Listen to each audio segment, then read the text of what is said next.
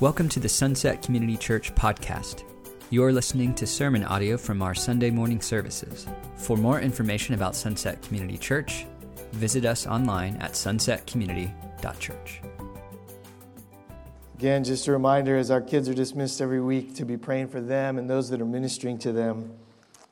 And uh, this is a, a, PSA. We, we actually have quite, uh, several new dads in our, uh, in our church in this last year, and uh, children are being born, which is a great way to grow a church.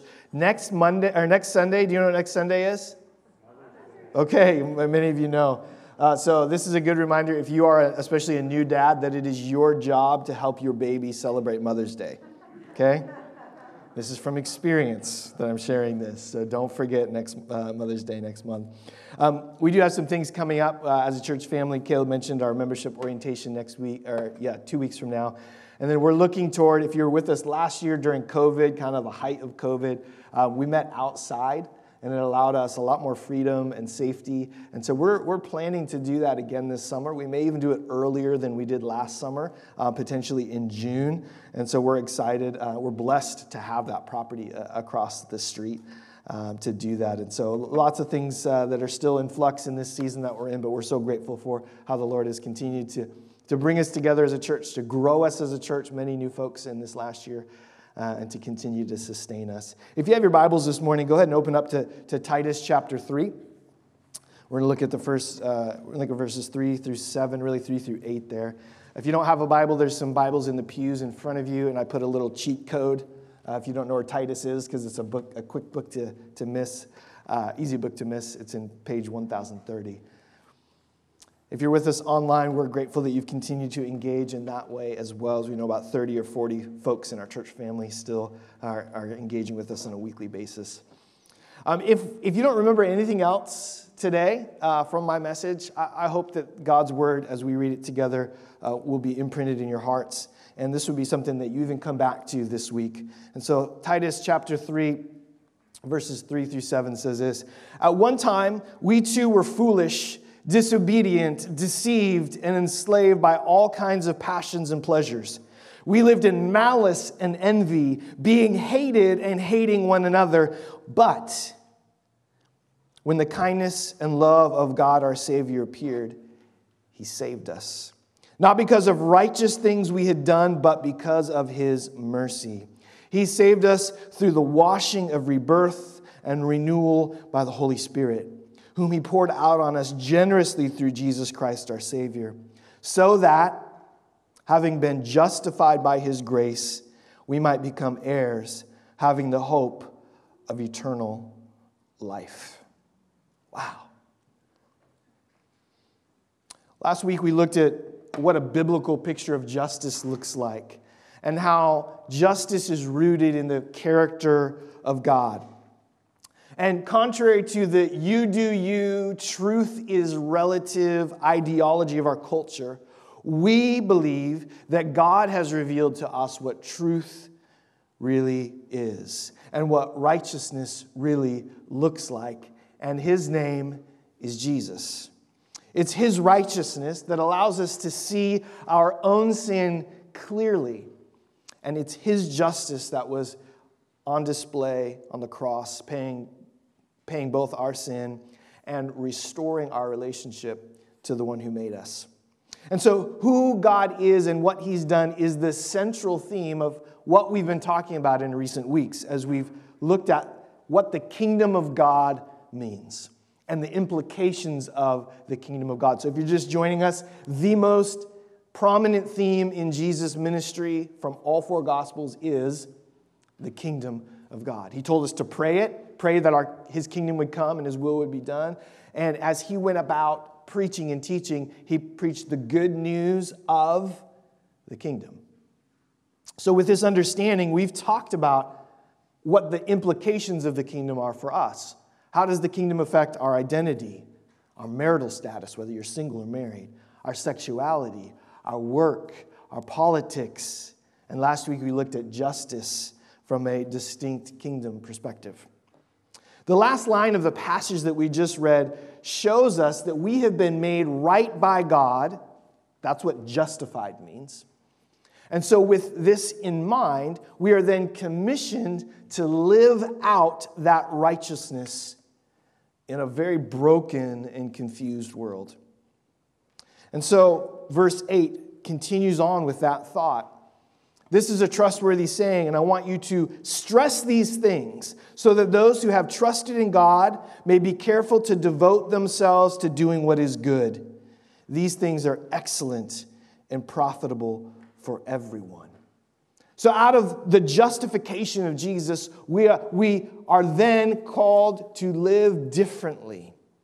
We are both, we could put it this way, saved from something, our sin, and saved to something. We're saved to be a part of the kingdom of God. So we might then ask, well, what then? Like when we've received this righteousness from God, what then? Well, Titus 3 8 says, I want you to stress these things. In other words, talk about them, make them the most important aspect of your lives. What Christ has done, and then out of that, to do good. Now, the order is very important. And I've had this discussion with so many folks over the years. The good things we do are because of a God who justified us. We don't do the good things so that He will justify us. He, he does that regardless of our goodness or our sin. And so, this is the, the two pronged aspect of justice that we talked about last week. This idea that Jesus pays the penalty for our sin, which is justice being done, but then He restores us as humans. And this morning, I, I want us to get specific more specific than we got last week when we talked about justice. And I want us to consider how our kingdom citizenship, kingdom citizenship shapes how we deal with issues of injustice in our society.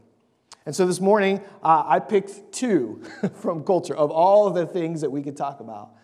And we want to consider these issues, and they're prominent issues in our culture. And we want to look at them from a kingdom perspective. Now, these issues are politicized, big time. And so, even talking about them in church, sometimes pastors choose to avoid it. I'd rather not talk about it and take the chance of offending somebody. But what we want to be able to do as a church family is we want to be able to wade into the tough issues. Because if we as a church say, well, we're just going to talk about grace and mercy and love, and we don't talk about how those things are applied, then those, we are missing it as a church. And then we wonder why the young people walk away from their faith. Well, it's never connected with the reality of the world. So we're going to look at two, I'm prep, prepping you, okay, two hot button topics in our culture that are absolutely part of God's heart. He has something to say about these things, and we have a responsibility to place. So I'm going to pray that uh, we only remember God's words this morning, but that He would lead us into these things. And so, Lord, we ask this morning, as we consider your righteousness and your justice, that we would see it clearly. Not from my words or my perspective, but from your word, Lord. And so, as we look at these big issues in a short amount of time, would you stir us up, Lord God? Would you prompt us to do good based on the righteousness that you've given us in your Son? We thank you for your goodness toward us. May we extend it to others. In Jesus' name we pray. Amen. All right, so unless you uh, choose to live in a cave up in a mountain, your Christian faith is worked out around people in society and culture and in a nation, at your workplace, at your school, with your families. You get it, right? And whether 2,000 years ago in Rome or today in America, followers of Jesus have always had to consider how to put feet to their faith. How does the righteousness and justice of God affect the way that I live and the good that I'm called to do? One of my favorite verses, we talk about this in our membership orientation, is from Hebrews chapter 10. It says this let us consider how we may spur one another on toward love and good deeds, not giving up meeting together as some are in the habit of doing, but encouraging one another, and all the more as you see the day approaching. So you could see, even in the first century church, people are like, yeah, should we really meet? I'll see him around, I'm sure. And so there's this challenge to continue to gather together. And this is one of the main reasons we're meeting this morning The last thing we want is Sunday morning to be some sort of religious obligation. What we want it to be is we want it to be an every week family reunion where we spur each other on towards love and good deeds. Now, if you're like a, from a ranch or a horse person, you, you probably think spur, like kick that horse in the, you know what, get it, get it moving. Um, really, this is not necessarily a kick, but an encouragement, right? Come on, let's do this. We, did this last year around this time. We were feeding people every Tuesday in our neighborhood. Come on, people are in need, let's go. So many of you engage with that. So, this is what it means to be a part of a church that we're, come on, let's engage, let's live out this faith that we have believed in.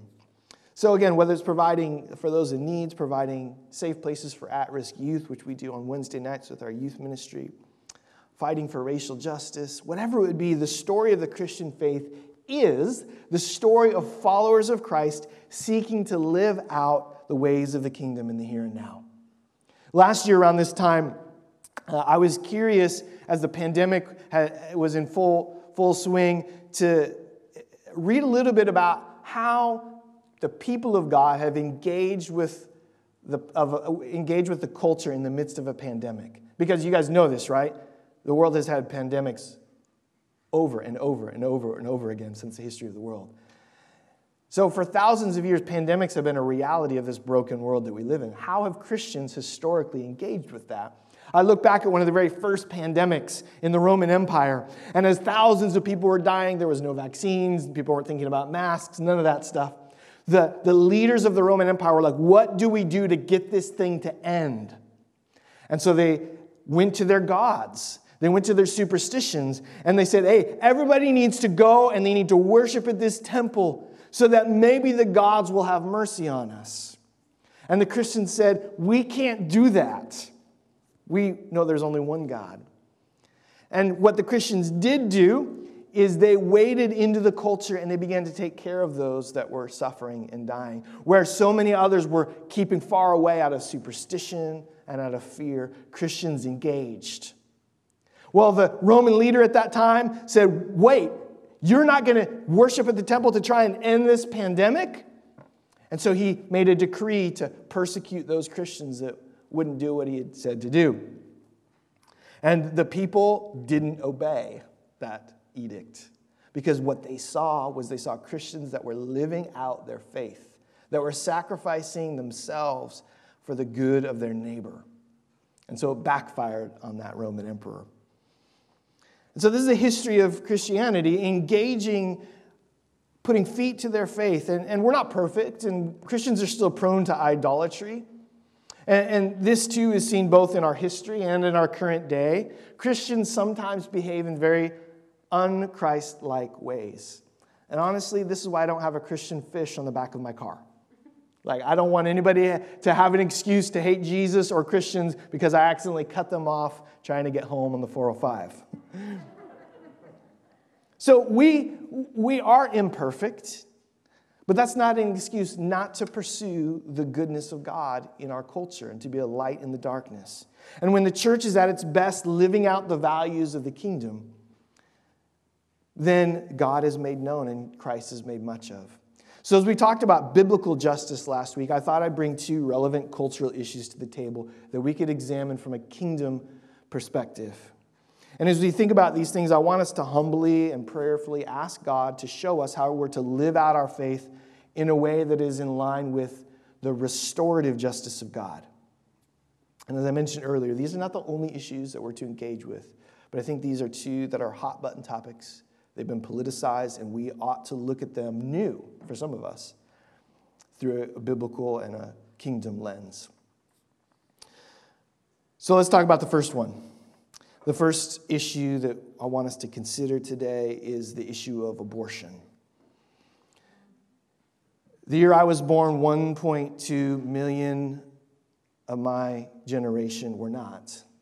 1.2 million babies were aborted, killed in the womb the same year I was born in 1979. 1.2 million. I often wonder what artists, scientists, leaders, friends were never given a chance at life. Now, abortion rates have dropped in recent years, but it's still by far the leading cause of death. Nearly three times the amount of people that died of COVID last year were killed in the womb. Just under 900,000 babies each year in our country. And this has been politicized, and it makes our heart race, and it causes angst. But we ought to, as Christians, consider how our citizenship, our Christian citizenship, informs our view of abortion. We're not to start with the Republican Party or the Democratic Party. We're to start with God's Word. And we know, as we've talked about in this series, that unlike anything else in all of creation, people are special to God. Genesis 1:27 says God so God created mankind in his own image in the image of God he created them male and female he created them of all of creation we are unique in that we are image bearers of God. So if we are made in the image of God then God takes the next step in Genesis 9:6 and he says murder is wrong whoever sheds human blood by humans shall their blood be shed for the in the image of God has God made mankind. The sixth commandment explicitly talks to this you shall not murder. And Jesus reiterated this command and calls murder for what it is evil. He says, For out of the heart come evil thoughts, murder, adultery, sexual immorality, theft, false testimony, slander. So there's a very clear biblical understanding that murdering people is wrong, and almost everybody in society, Christian or not, would agree with that. But then the next question so if murder is wrong, or murdering people is wrong, are babies in the womb people? What does the Bible say about this? Well, even in ancient times of the Bible, it was clearly understood that babies in the womb were, in fact, people. Here, very quickly, are some verse references. Um, people have personal attributes. Psalm 51 5 says, Surely I was sinful at birth, sinful from the time my mother conceived me. In Luke 144, we see uh, as Mary and Elizabeth connect together, at the sound of your greeting reach my ears, the baby in my womb leap for joy. So Bible describes babies with personal attributes, and they're described by personal pronouns. Jeremiah 1 5. Before I formed you in the womb, I knew you. Before you were born, I set you apart, appointed you as a prophet to the nation. So God sees the babies in the womb as people. The Bible calls babies in the womb as children. When Elizabeth heard Mary's greeting, the baby or the child leaped in her womb, and Elizabeth was filled with the Holy Spirit. And so, with this understanding, the Bible also gives the same punishment for those that would kill a baby as those that would kill in the womb as those that would kill an adult. Uh, probably the strongest argument against uh, abortion from Scripture is the fact that the same punishment is applicable. You see it in Exodus chapter 21. That anybody who kills or injures an unborn child has the same penalty as that of an adult. We see in Scripture that children in the womb are called by God before birth. Listen to me, you islands. Hear this, you distant nations. Before I was born, the Lord called me. From my mother's womb, he has spoken my name. So the unborn are personally known and intimately described by God, and he would, the way he would know any other person. Describing a child in the womb, the psalmist David says, My frame was not hidden from you when I was made in the secret place, when I was woven together in the depths of the earth. You saw my unformed body. All the days ordained for me were written in your book before one of them came to be. This is just a brief survey of what we see in Scripture of the personhood of babies in the womb. And Scripture undeniably acknowledges the value of humanity from conception and their worth as unique image bearers from that moment through to death in old age. And here's the thing the Bible is not at odds with science on this debate, contrary to how our politicians would frame this issue.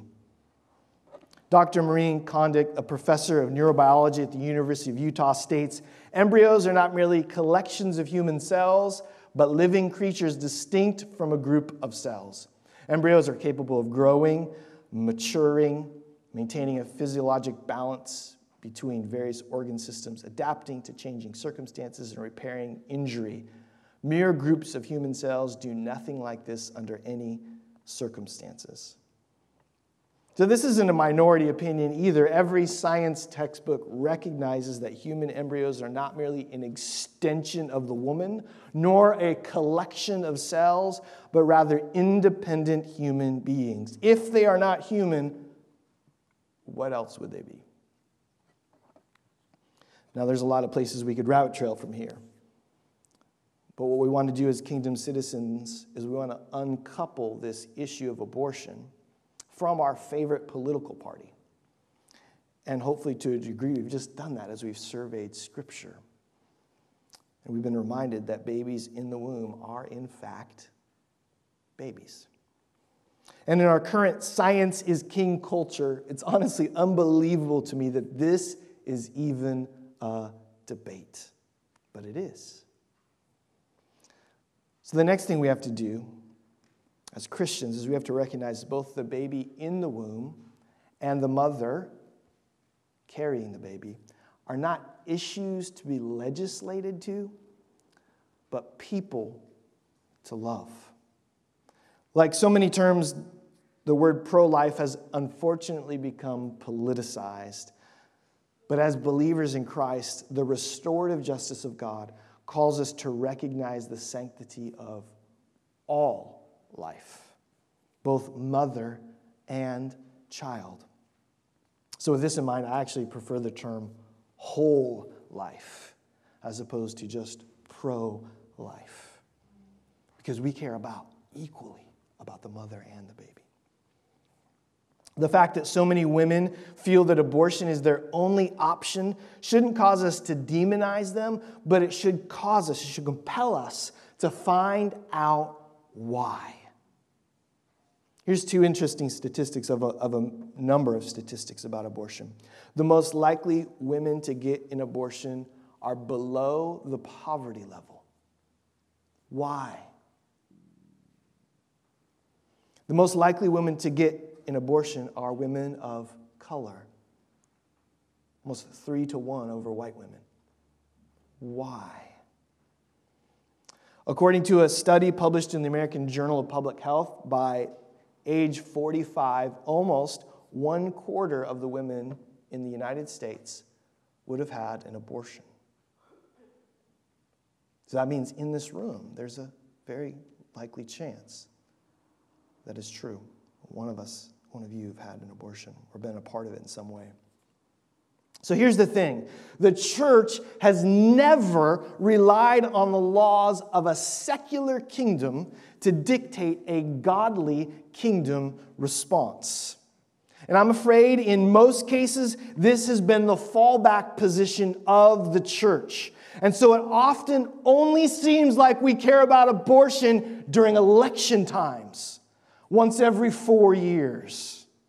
And if that's our approach as Christians to simply make it an issue of a president or a Supreme Court justice, then we are being hypocritical. The sanctity of life is an undeniable Christian value. So, how do we address the issue of protecting the unborn from this Titus 3:8 doing good kind of way? I think first as Christians we need to ask more and better questions. We need to get to the root issues that would cause a mother to feel like the only choice she has is to end her baby's life. Because she is not an issue to be legislated toward, but she is a person to be loved. And we need to lead with compassion toward mothers in crisis, and we need to lead with conviction in trying to protect the unborn. And we need to put our money where our every four year vote is, literally. And I think, yes, we should also support legislation that protects unborn children. But Christian values, they are best displayed when the church is active at the ground level, not at the political level.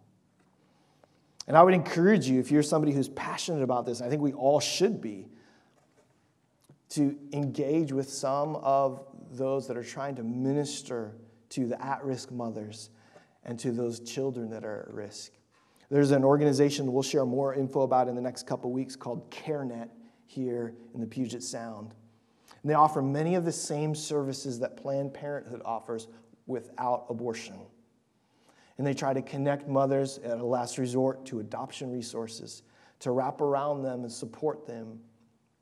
I think CareNet is a phenomenal ministry to support that loves both the at risk mother and the unborn child.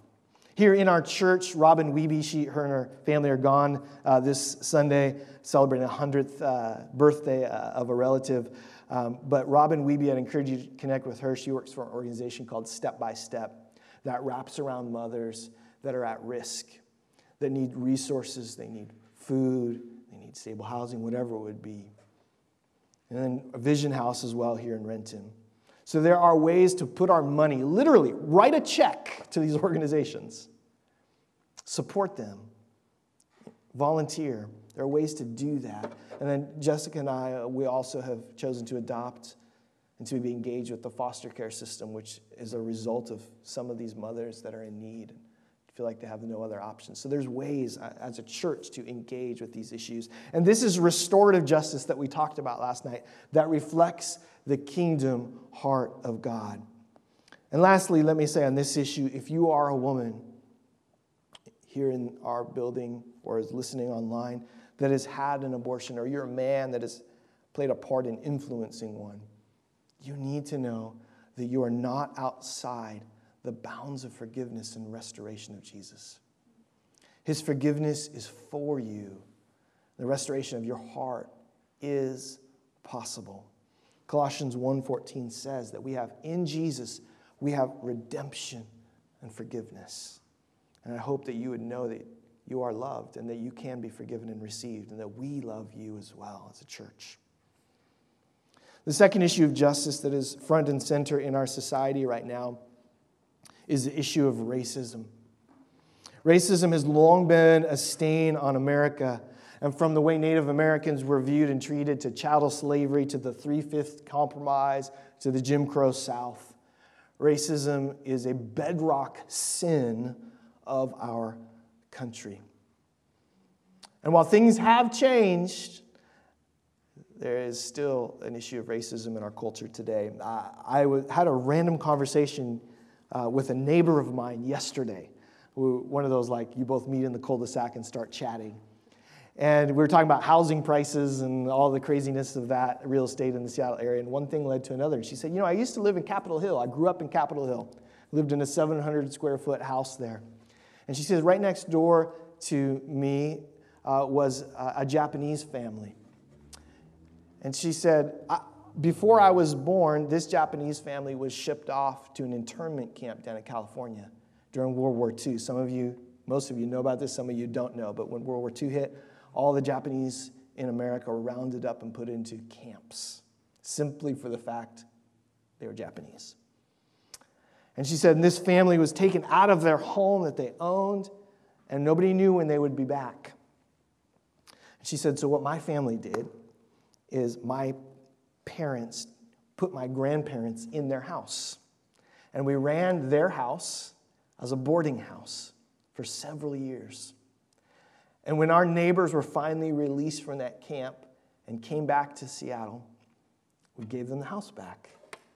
Not only that, but we gave them all the money that we had made by renting it out as a boarding house for those few years. I thought, what a beautiful picture, what we were talking about last week of restorative justice. But many of you know that wasn't the case for so many in our culture. They never got their house back, they never got their businesses back. And it literally changed the destiny of generations of Japanese Americans in our culture. So, this is the thing with racism. First of all, it's a sin. And what we should never do with any sin is say it's not as bad as it once was.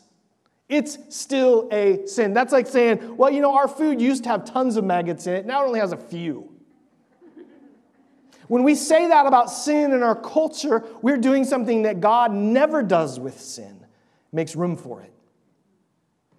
And so, in our current day, what we've seen is that while people are no longer segregated by the law, the sin of racism is still very much alive. Oppression, marginalization, or simply just treating people differently based on skin color, ethnicity, or socioeconomic status is a sin and one that the Bible addresses clearly. James chapter 2 says, If you really fulfill the royal law according to the scripture, you shall love your neighbor as yourself, you're doing well. But if you show partiality, you are committing sin and are convicted by the law as transgressors. What is James saying here? He's saying all the maggots need to be taken out of the food. Like, there is no room for this. And partiality is the biblical term, the biblical equivalent of racism or prejudice, preferential treatment, favoritism, whatever your translation says. Now, just like abortion, the term racism isn't found in the Bible, but the same root sin of viewing each other in this way is addressed, and we see this come up again and again. In fact, we see it in the early church. In Acts chapter 6, there was a food distribution that happens weekly for the widows in the church. And a couple members come to, to Peter, who's leading the church, and they say, Hey, we've noticed something. All the Hebrew widows are getting food, but all the Greek widows are getting nothing. Peter's Hebrew. What's he doing? What are some of the leaders doing?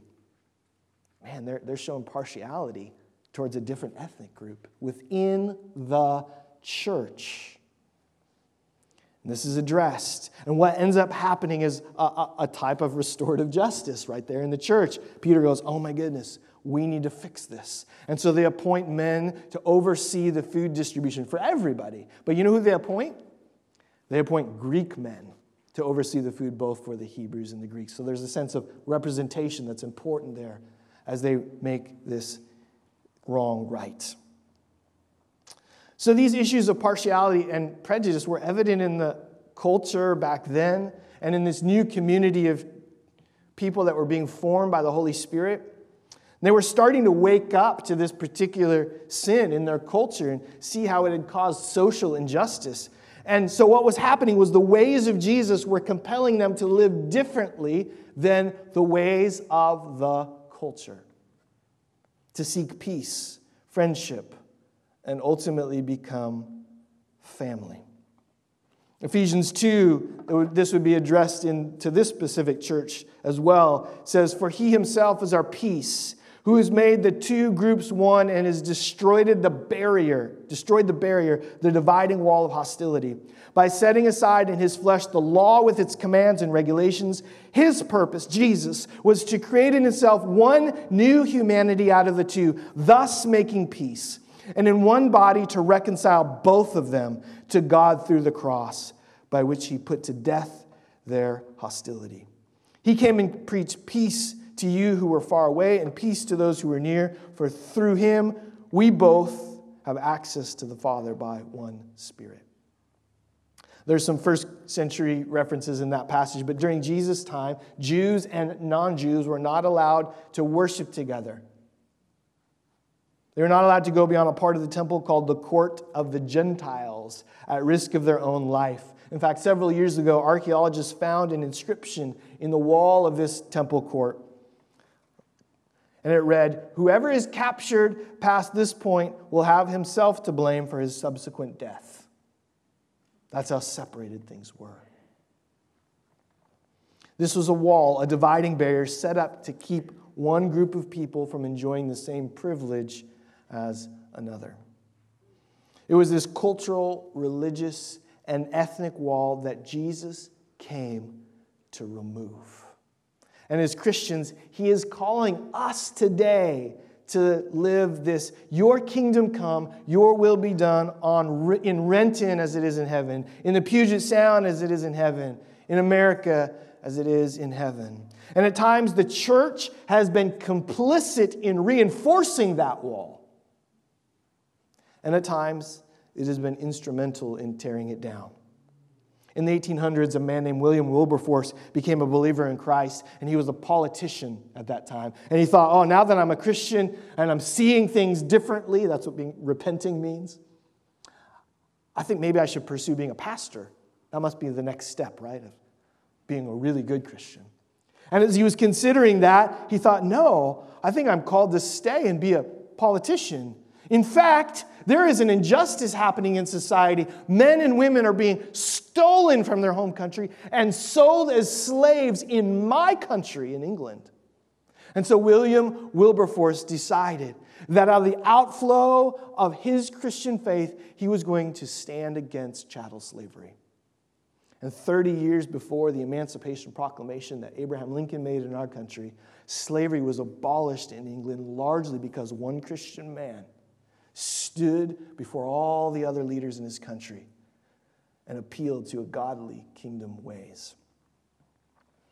So, just like with abortion, we know that secular legislation ultimately can change rules and laws, but it can't change people's hearts. And some of the roots of systemic racism are still holding fast in our culture today.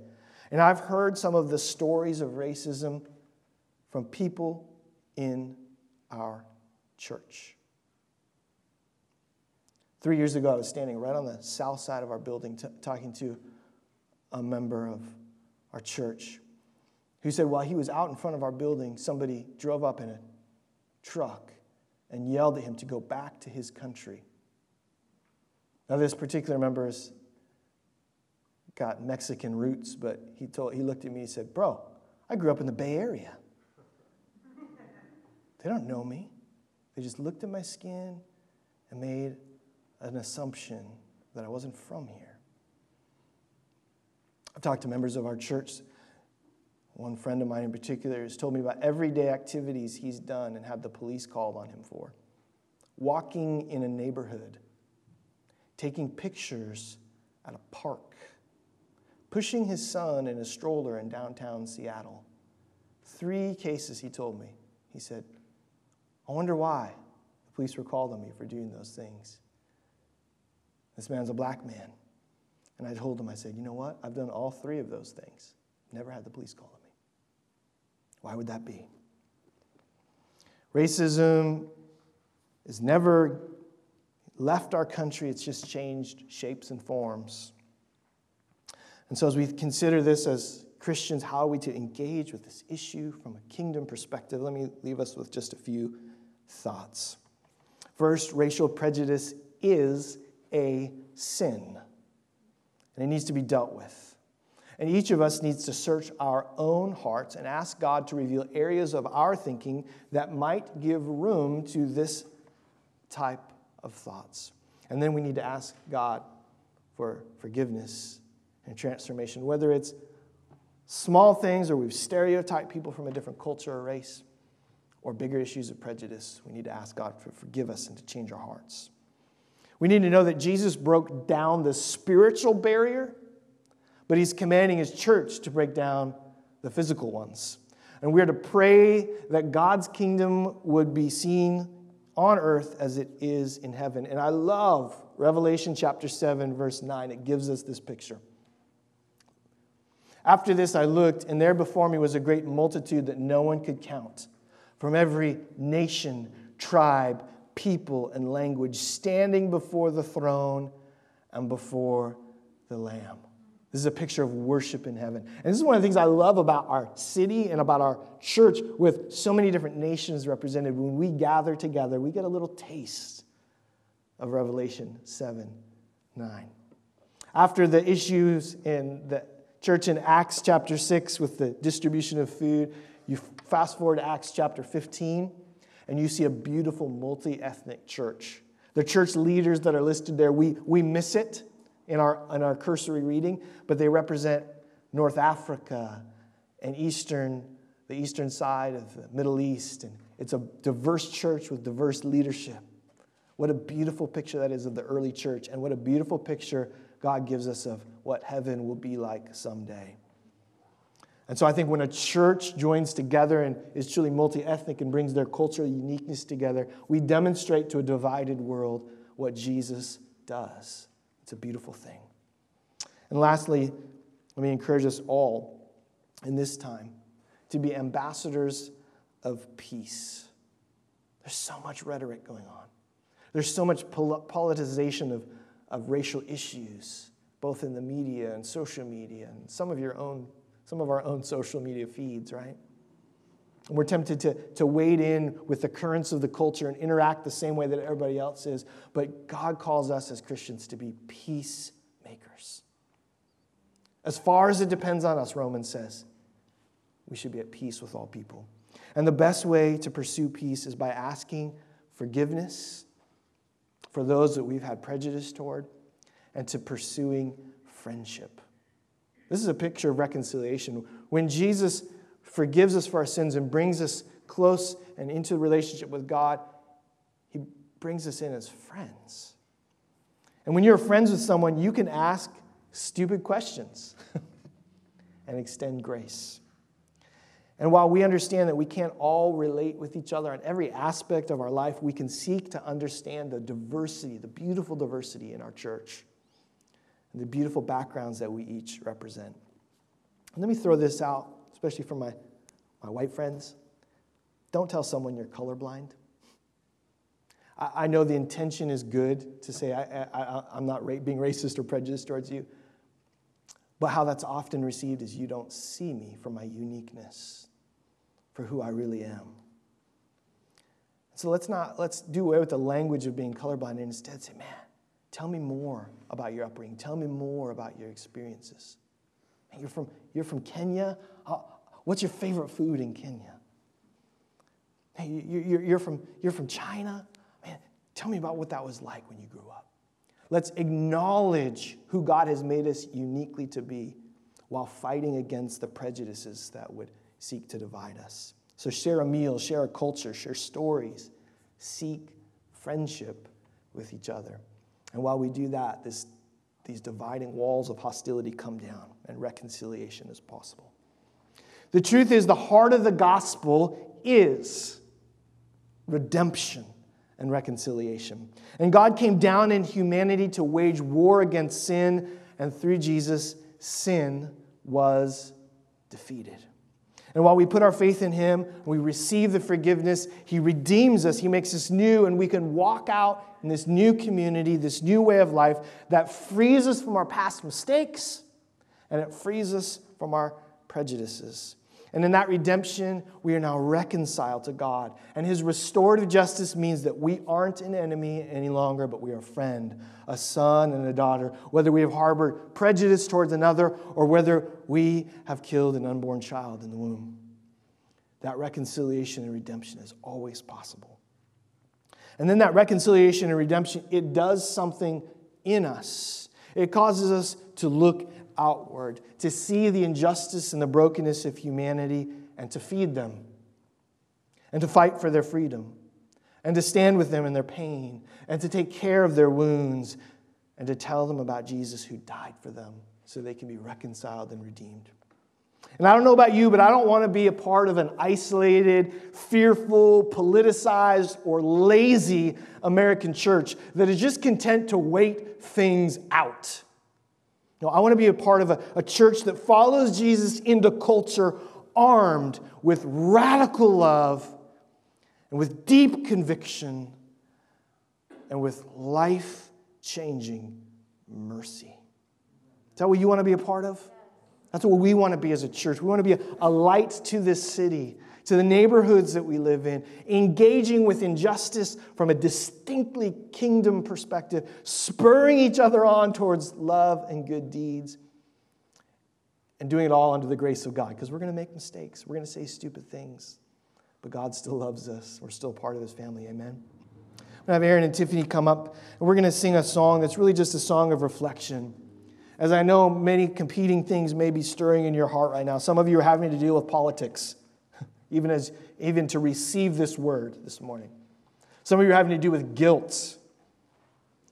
Some of you are, maybe your eyes are being opened a little bit. Wherever you are in that spectrum, as we sing this last song, it was my hope that the, the Holy Spirit would minister to you. And then I'm going to lead us in a time of corporate prayer at the end of this song. We can just lift up the things that are stirring in our hearts uniquely as a church and ask God to, to mobilize us for his mission. Let me pray for us as we sing this last song. Lord, would you prepare our hearts to receive? I pray that we already have received. And Lord, in just a few minutes as we pray together, may we pray your prayers for our nation, your prayers for our culture, for the lost and the hurting, Lord God, for the marginalized mother who's not sure what to do because with this baby, for the person that has been trained to be racist, and for those that have been oppressed and marginalized, Lord, all in between, Lord. May you show us how to pray, how to engage with your heart of mercy and of peace. In Jesus' name. We pray. You've been listening to sermon audio from Sunset Community Church. Sunset Community Church is located in Renton, Washington. For more information, visit our website at sunsetcommunity.church.